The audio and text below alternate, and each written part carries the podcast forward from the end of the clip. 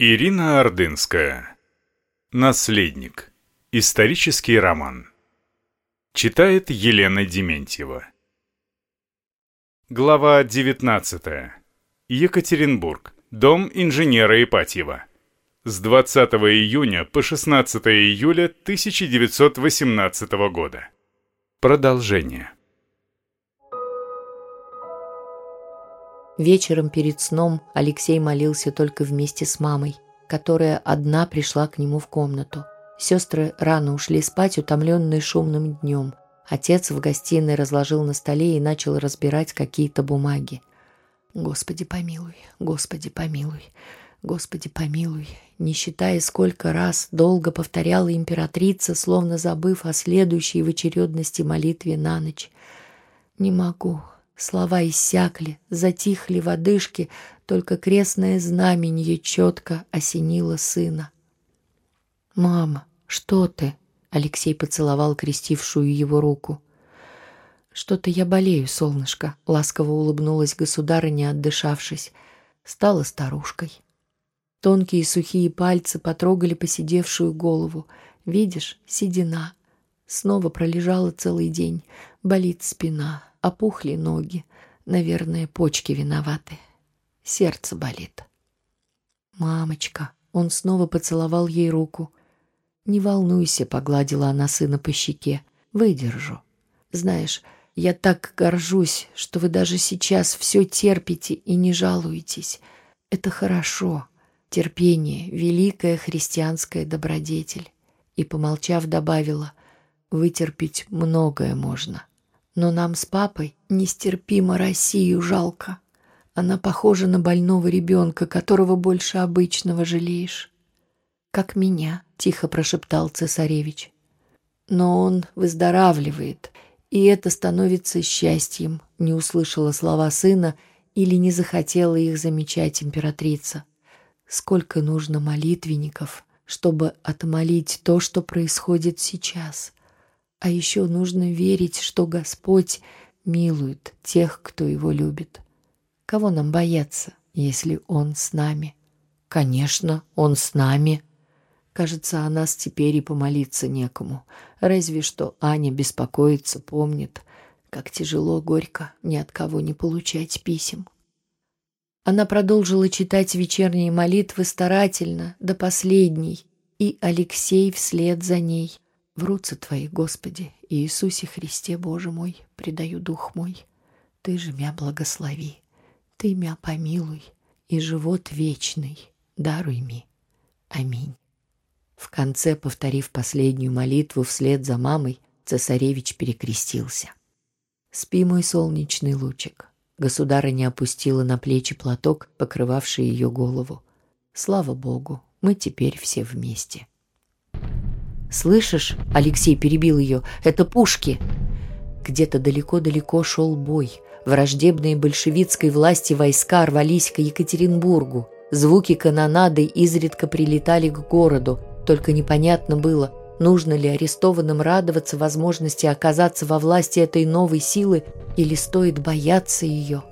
«Это то, о чем говорили Евгению Сергеевичу на допросе», — понял цесаревич. Бывшие военнопленные чехи наступают, их пушки совсем близко. После ухода мамы в тихом доме, полном бесшумных латышей-охранников, Алексей заснул быстро. Пушки вздыхали грохотом редко, издалека напоминали далекую, поэтому не страшную грозу и покою не мешали. Сон включился сразу сияющим светом, переполнившим высокий огромный храм. Только людей в нем было мало. Они стояли у расписанных золотом стен, прижавшись к ним. У алтаря коленопреклоненно молился старец в старой рясе, который уже снился цесаревичу. Мешать ему Алексею было неловко, пришлось долго стоять одному под взглядами печальных людей. Радовала только ефрейторская форма, которая вновь оказалась на нем новая, отглаженная, как когда-то с погонами и медалью. Наконец старик поднялся с колен, повернулся и протянул цесаревичу неожиданно возникший в его руках золотой крест. Часть людей в храме бросилась к Алексею, крича какие-то слова, которые он силился, но не мог расслышать.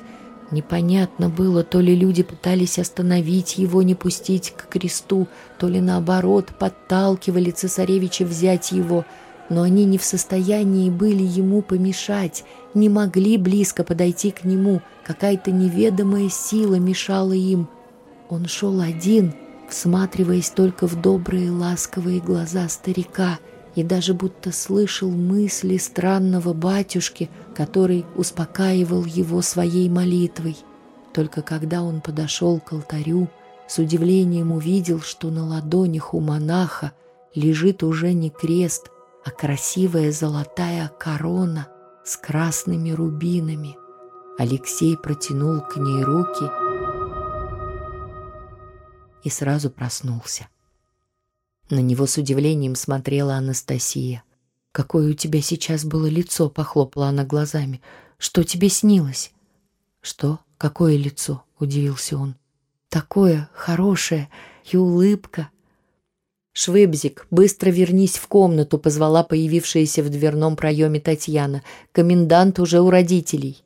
Анастасия пулей выскочила в коридор вслед за торопливо ушедшей сестрой. Во вторник случилось неожиданное. Юровский, наконец, принес долгожданные куриные яйца, которые императрица много раз просила у него для улучшения питания начавшего выздоравливать Алексея.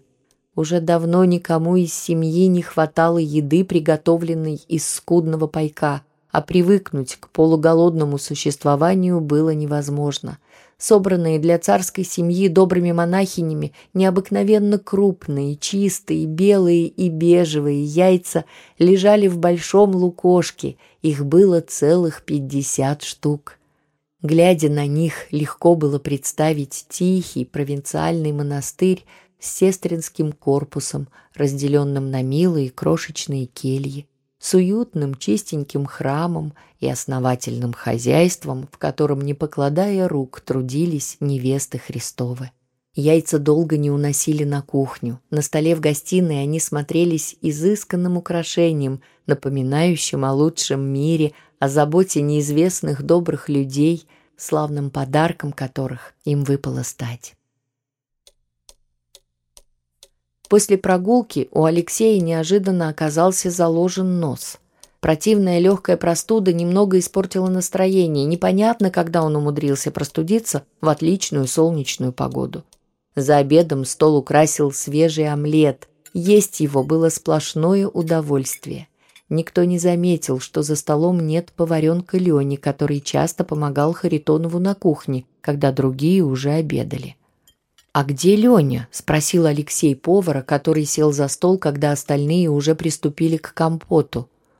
«Его еще утром увел комендант», – смутился тот. «Он объяснил, куда уводит мальчика?» – покраснел от возмущения император. «Нет, я спрашивал, почему, зачем, а он только отмахнулся от меня», – опустил глаза повар. «Простите, я не хотел до обеда всех расстраивать». Мы так с ним подружились. Алексей не мог прийти в себя от неожиданного удара. Последнее время они с Леней проводили вместе все свободное время. Потерять последнего друга было очень больно. Так невозможно. У государа затряслись руки, глаза наполнились слезами. Бедный мальчик, в чем же он виноват? Это невыносимо, и его мы тоже больше не увидим. Попытка бороться со слезами перешла в сильную одышку. Татьяна бросилась в спальню родителей за успокоительными каплями. Ольга помогла маме перейти от стола в кресло у окна. Доктор Боткин измерял пульс императрицы, держа ее запястье. Известие об исчезновении поваренка сильно подействовало и на него. От странного полусна, в котором он находился в последние дни, в мгновение не осталось следа. Наоборот – его глаза горели от возбуждения. «Я все узнаю сам», — уверенно пообещал он, покосившись на испуганных младших княжон и мрачного императора, снова вспомнив, наверное, о своей посреднической миссии между арестованной царской семьей и ее охраной, которую взял на себя еще в Тобольске, тогда вместе с месье Жильяром. «Пожалуйста, пусть они нам вернут Леню», — попросил доктор Алексей, как будто заступничество врача могло растопить сердца коменданта и охранников. Оставив императрицу на попечении старших княжон, врач вышел из столовой. В наступившей тишине, которую все боялись нарушить, его шаги в коридоре, потом на лестнице, были хорошо слышны. Вернулся он быстро, минут через пять. Остановился напротив императора, словно собирался сделать официальный доклад. Государь кивнул, подтверждая, что все готовы его слушать. Юровский объяснил, что у поваренка сегодня было свидание с дядей, которое ему разрешили. Однако Леня назад не вернулся, бежал вместе с Сидневым. «Странно», — покачал головой государь. «Раньше они нам говорили, что Сиднев и Нагорный отправлены назад в Тобольск. Теперь говорят, что Сиднев здесь, и ему даже разрешили свидание с племянником, и они оба бежали. «Если это правда, то пусть так и будет», — нервно прошлась по комнате Ольга. «Пусть хотя бы мальчик будет свободен». «Может быть, им офицеры помогли?» — пожала плечами императрица. «Вот еще на одного человека здесь стало меньше». Алексей обвел глазами столовую, остановив взгляд на закрашенном окне, и тут услышал чье-то громкое сопение. Это плакала Нюта. «Ну что ты?» — жестом позвала к себе императрица девушку. «Успокойся», — погладила ее по голове. «Будем верить, что с ним все в порядке. Будем молиться о нем». «У меня беспокойно на душе», — честно призналась Нюта. «Эти охранники, латыши и комиссары — все злые. Им что ребенок, что взрослый. У них одна ненависть в глазах». Даст Бог, перекрестилась императрица, мальчик спасется. Не успел он еще нагрешить, помилует его Господь. Остальные тоже перекрестились, но успокоиться было трудно. До самого вечера в разговорах всплывали мысли о Лене, о его судьбе. Перед сном в спальне Алексея собралась вся семья — Каждому захотелось помолиться вместе с близкими именно здесь, а не в гостиной, потому что на пение ни у кого не осталось сил. Пришел и доктор Боткин, вернее, он остался с другими после ежедневного вечернего осмотра цесаревича. «Отче наш, и же и на небесех», — начал император молитвы, строго, четко выговаривая каждое слово. Хором, старательно, громко вторили ему родные. Алексей удивился, что мама — целый день нервничавшая из-за Лени, в молитвах удивительно преобразилась.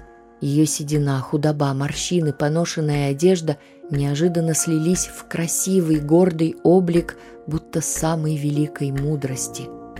Папа, в страданиях переживавший отречение народа, вдруг после одной из молитв попросил Бога о милости для неверных подданных и его любви к ним. Заштопанная гимнастерка отца, дырявые сапоги, совсем постаревшее лицо в коричневатых пятнышках не казались признаком слабости и бедности, наоборот, были полны мужества и царского величия. Девчонки и сестрички, милые, стриженные, в строгих застиранных кофточках, украшенных вышивками уже непонятных цветов, давно забывшие о балах и придворной жизни – как юные монахини трогательно, с непобедимой верой в каждое слово повторяли молитвы, опустив к полу обрамленные платочками лица. Доктор Боткин чему-то улыбался, глядя на царскую семью. И не сговариваясь, после последней из молитв на сон грядущий «Врутся Твои, Господи Иисусе Христе, Боже мой, предаю дух мой, Ты же мя благослови, Ты мя помилуй», и живот вечный даруй ми. Аминь. Родители, сестры и доктор по очереди подошли к Алексею и поцеловали его в лоб. Это и было завершающее пожелание спокойной ночи. В конце мама, последний, еще раз прикоснулась губами к колбу сына, трижды перекрестила его. Так приятно было почувствовать ласку родных – их нежность развеяла тревогу ушедшего дня. Так стало ясно-ясно, без единого сомнения, что вера в Господа имеет действительно нечеловеческую силу, которая способна укрепить в буйное, страшное время отречения и перебороть страх перед будущим. Алексей уснул в сладком душевном покое, достав из-под подушки и зажав в руке маленькую иконку с ликом Богородицы, прикрепленную к золотой цепочке.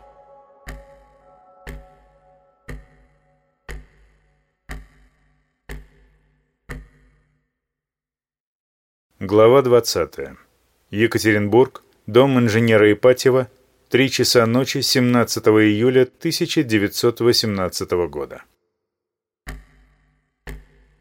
У Алексея не получилось сразу проснуться, когда глубокой ночью, не включая в комнате свет, чтобы не испугать сына, над постелью склонился отец. Неожиданное легкое его прикосновение заставило цесаревича вздрогнуть, но полностью не разбудило. «Не волнуйся», — попытался его успокоить отец. «Мы за тобой», — кивнул он в сторону стоявшего у двери доктора Боткина. «Нас должны срочно увезти. Я помогу тебе одеться». В доме было по-прежнему тихо. Странно, обычно к отъезду готовились шумно. Алексей пытался бороться со сном, но тот побеждал, и он смирился, дав волю рукам отца. Позволил снять с себя рубашку, осторожно надеть матроску, еще нежнее, чтобы не потревожить больную ногу, натянуть брюки — Начав одевать сына, император через плечо кивнул доктору. «Поднимайте остальных».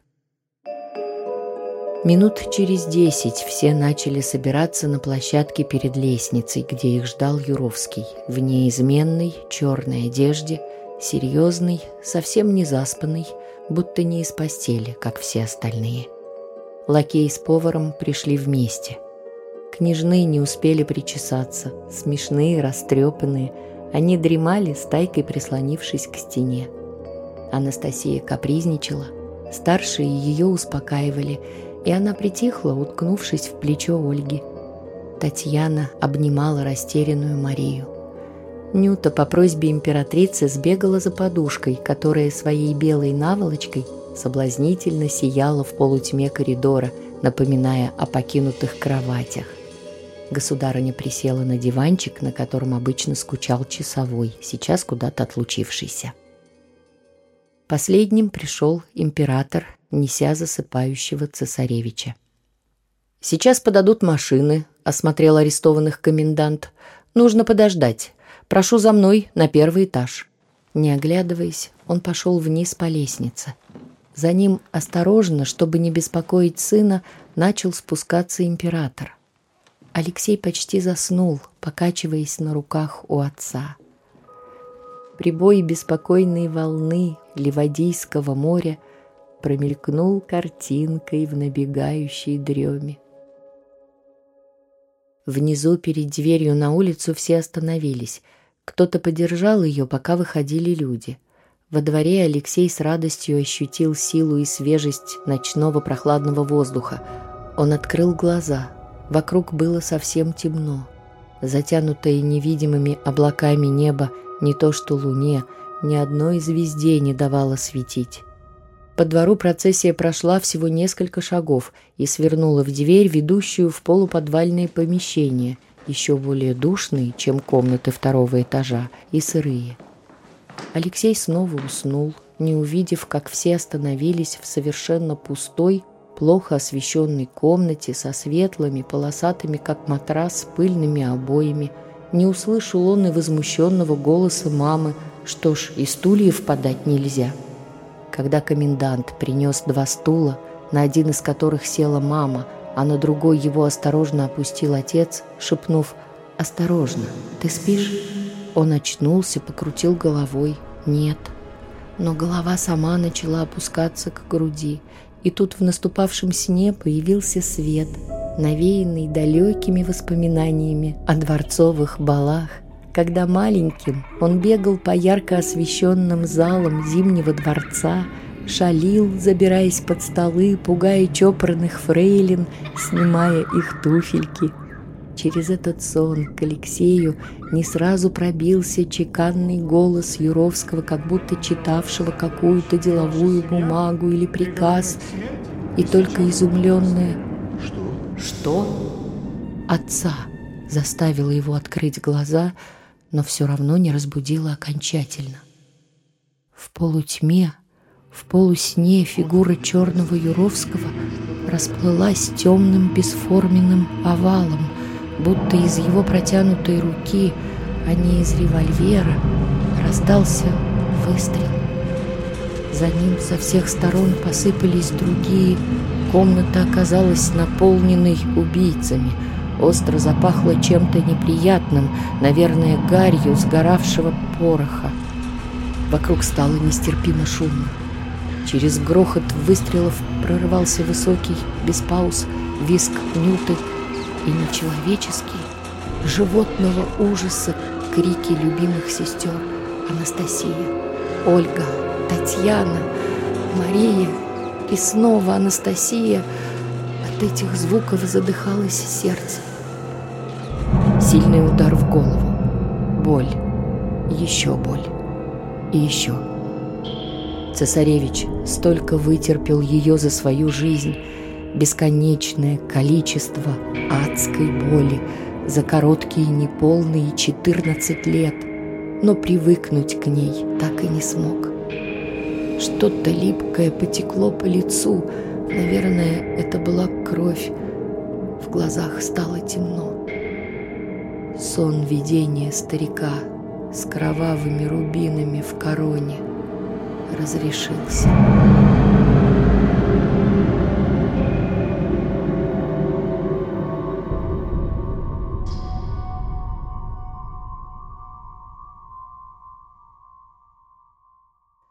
Юровский наклонился над упавшим со стула раненым цесаревичем и, быстро не целясь, снова выстрелил ему в голову.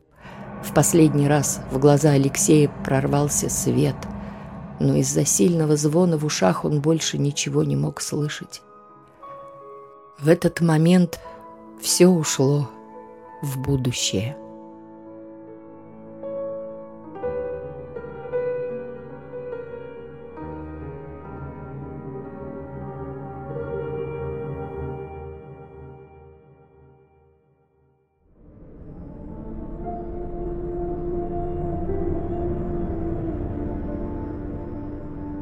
Жалобные стоны добиваемых штыками окровавленных красавиц-сестер. Неподвижные, бездыханные отец и мать. Осевший на полу стены грузный доктор, вытянувшийся, протягивающий к кому-то руку повар, рядом со свернувшимся калачиком лакеем. Долго бегала по комнате Нюта, прижимая к себе разорванную пулями подушку – скользя на вытекающей из умирающих крови. Ее загнали в угол и добили штыками несколько солдат.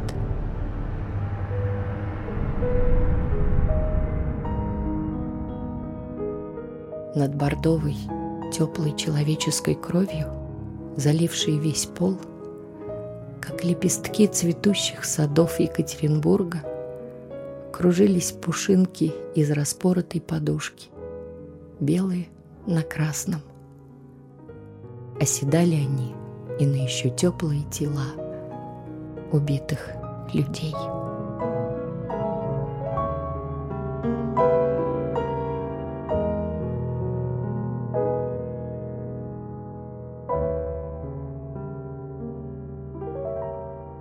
Эпилог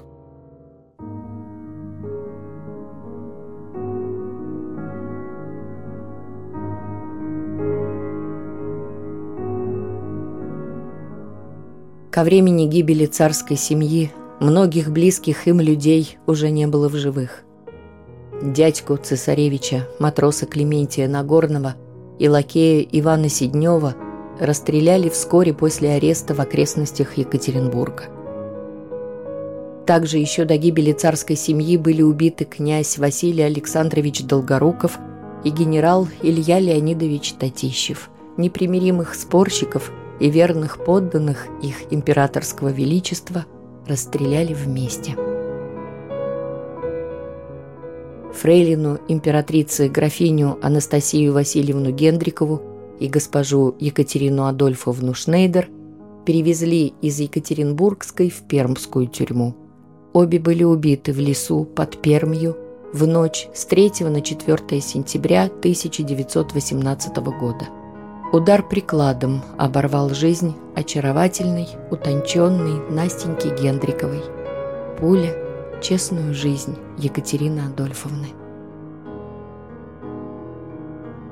Заботившийся в Тобольске о царской семье епископ Гермоген сразу после отъезда последних арестованных был схвачен красноармейцами, его пытали, а потом еще живого привязали к колесу парохода, включили машину – и ходили по реке, пока владыка не захлебнулся. Верные царю, близкие венценосной семье люди, которым удалось избежать гибели, до конца хранили верность их памяти. Для иных великая трагедия тайного расстрела стала толчком к душевному перерождению. Полковник Кобылинский служил в Белой армии, был взят в плен красными в бою под Красноярском. После гражданской войны поселился в Рыбинске, женился на учительнице царских детей Клавдии Михайловне Битнер. У них родился сын. Через 10 лет полковник Кобылинский был арестован и расстрелян. Спустя годы большевистская власть так ему и не простила доброго отношения к царской семье и офицерского прошлого. Пять лет провел в лагерях врач цесаревича Владимир Николаевич Деревенко. Любимая подруга государыни Анна Александровна Вырубова приняла монашеский постриг с именем Мария в Смоленском скиту Валаамского монастыря. От преследования большевиков бежала в Финляндию. Полностью изменилась жизнь у настоящего англичанина Чарльза Сиднея Гибса – добрейший Сидный Иванович принял православие с именем Алексей, а потом монашеский постриг с именем Николай. Он вернулся в Англию и основал в Оксфорде православный приход. Умер в сане архимандрита. Славный Пьер Жильяр уехал в родную Швейцарию. Там через несколько лет женился на няне царских детей – Александре Александровне Теглевой. Перу месье Жильяра принадлежит, наверное, самая известная в мире книга о царской семье «Император Николай II и его семья». Правда о гибели царской семьи к людям пробивалась с трудом. После взятия Екатеринбурга Белой армией состоялось целых три следствия, но до конца они не пролили свет на тайну страшной ночи, в Ипатьевском доме, на то, как после расстрела осквернили, пытаясь уничтожить тела убитых. Их расчленили, облили кислотой, жгли. Позже большевистская власть то отрицала расстрел, то юлила, запутывая факты. Потом секреты уже никто не делал. Убийцы гордились содеянным. Юровский писал статьи, и выступал перед пионерами с воспоминаниями об уничтожении царя и его семьи. Тогда же стало известно, что и офицеров-освободителей не было. Записки с предложением о побеге писали чекисты, надеясь уничтожить убегающих арестованных. Никто не пытался спасти царскую семью. Народ отрекся от нее. И этого уже не изменить. В 1998 году в Петропавловской крепости были захоронены найденные под Екатеринбургом останки императора Николая II, императрицы Александры Федоровны, великих княжон Ольги, Татьяны и Анастасии. Но вместе с ними так и не были упокоены останки великой княжны Марии и цесаревича Алексея. Этому помешали споры об их подлинности – Сначала царская семья была канонизирована в 1981 году Русской Православной Церковью за границей. Два десятилетия спустя, в 2000 году, и Русская Православная Церковь Московского Патриархата причислила венценосную семью к лику святых страстотерпцев в сонме собора новомучеников и исповедников Церкви Русской. Память святых царственных страстотерпцев отмечается 17 июля по новому календарному стилю, в день их гибели.